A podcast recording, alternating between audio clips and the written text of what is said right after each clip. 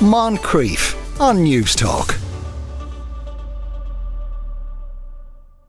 Now, a thing that perhaps not many of us think to do is a bit of tourism in our own country. For instance, if you've never been to the library in Trinity College in Dublin, do yourself a favour and go. In a just published list of the top libraries of the world, it's been ranked at number seven. Anne Marie Diffley is Visitor Services Manager there. Anne Marie, good afternoon. Good afternoon.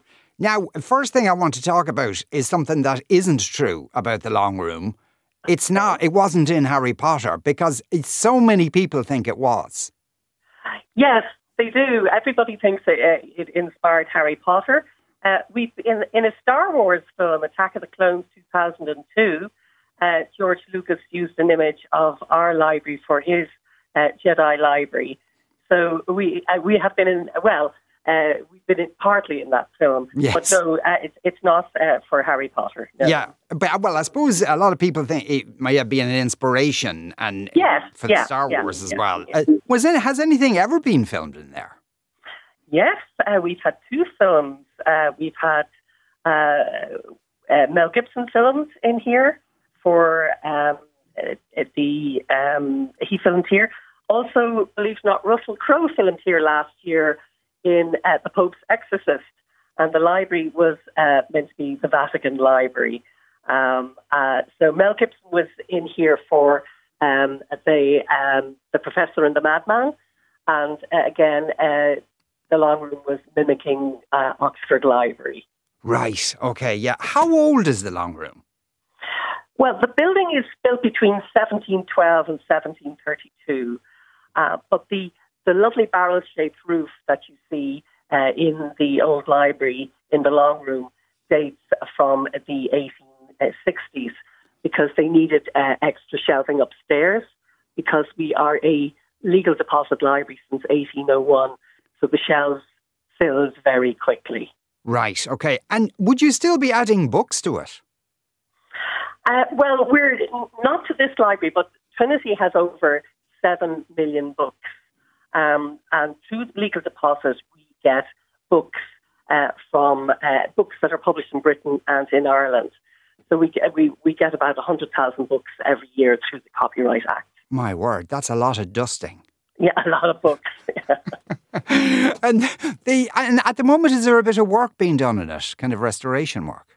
Yes, yeah, so we're uh, in the process of the old library redevelopment project and this is to preserve and conserve both the building and the collections. Um, so we have uh, we have taken out about 90% of the books in the long room. Uh, we have left eight bays of books so visitors can see what the library would have looked like. Uh, we also have an art installation, Gaia Mother Earth, uh, in uh, as a um, as an added uh, attraction, and of course we have opened a new uh, digital exhibition, uh, the Book of Kells Experience. So you get the old and you get the new. Yes. And of course, I suppose maybe people might think that the, the Book of Kells is the first thing people uh, uh w- would think of uh, visiting uh, the library. But you also have the, the, the Brian Boru harp. Tell us what that is.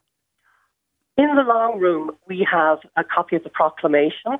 We also have the Brian Boru harp uh, 15th century harp, supposedly the oldest in Ireland, and it's the model for the emblem of Ireland. Um, so the librarian often refers to the long room as Ireland's front room. Uh, visiting dignitaries come. Of course, we had the historic visit of Queen Elizabeth II. Uh, we also had uh, President Joe Biden visiting. Um, and so we have the symbol of the nation, and we also have the proclamation. And of course, we have the Book of Kells in the Treasury. Uh, the most Irish thing that we have. Yeah, indeed. And I mean, and I suppose really though, at the same time, it's it, when people walk in and you haven't seen it before, just the initial impression of uh, impression of it, it is quite extraordinary, uh, really. Of, of the long room. Of the long room itself. Of the yeah. long room. Yes. Yeah. Well, it's funny when you're standing just at the entrance when people walk in, you can hear the intake of breath and a lot of people say, wow. So it's the wow moment as you walk into the long room. It's often referred to as Ireland's most beautiful interior. Uh, there's nothing really else like it mm. uh, in, in, in Ireland. Yeah, I'd imagine so. So, do, do, do you have to be careful then um, about how many people visit it uh, in the course of a day, uh, given that it's one of the top libraries in the world? Yes, well, we we have um, we have capped the numbers coming in every half hour. Uh, so I suppose it's a balance from it, it is a working library. That's the, the one thing to note but it's also balancing that visitors actually want to come and see it.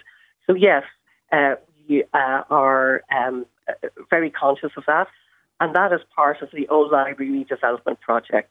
Uh, it'll be uh, also doing the conservation and preservation of the long room, air conditioning, etc. Yeah, and, and and have you kind of worked out a way of keeping the tourists separate from the people who are using it as a working library? Well, the reading rooms are in fact um, uh, be- behind closed doors. So what you see, you see um, uh, library assistants uh, taking the books off the shelves.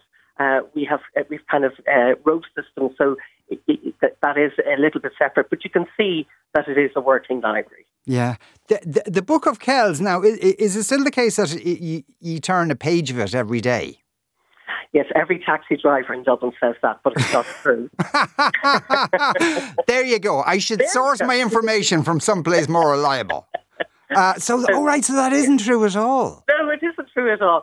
Uh, we um, we we change the volumes or change the pages every six to eight weeks, depending uh, on uh, uh, that's best conservation practice. So the book was originally one big book, but in 1953 divided in four. So we always have a volume on display and the others are kept safe in a strong room.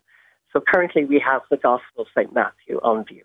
Ah, right. And, the, and, and for that book particularly, or I suppose those books, the, it, it, I assume it's very important to keep it temperature controlled and not too much moisture and not too little moisture and that kind of thing. We have a beautiful new display case uh, uh, that protects humidity, the temperature. It's best conservation practice. Uh, the safe was built by the same firm, Goppion, an Italian firm that also did the display case for the Mona Lisa, the Dead Sea Scrolls, and the Crown Jewels. So we're in very good company. So, oh yes, the conservation and the security of the book is uppermost in our minds. Oh yeah, I would imagine so. Well, congratulations on uh, on being eleventh. I don't know why it's not number one. Uh, that's Anne Marie Diffley, there, visitor services manager at Trinity College Library. Anne Marie, thank you very much. Lovely talking to you. Moncrieff weekdays at two p.m. on Newstalk.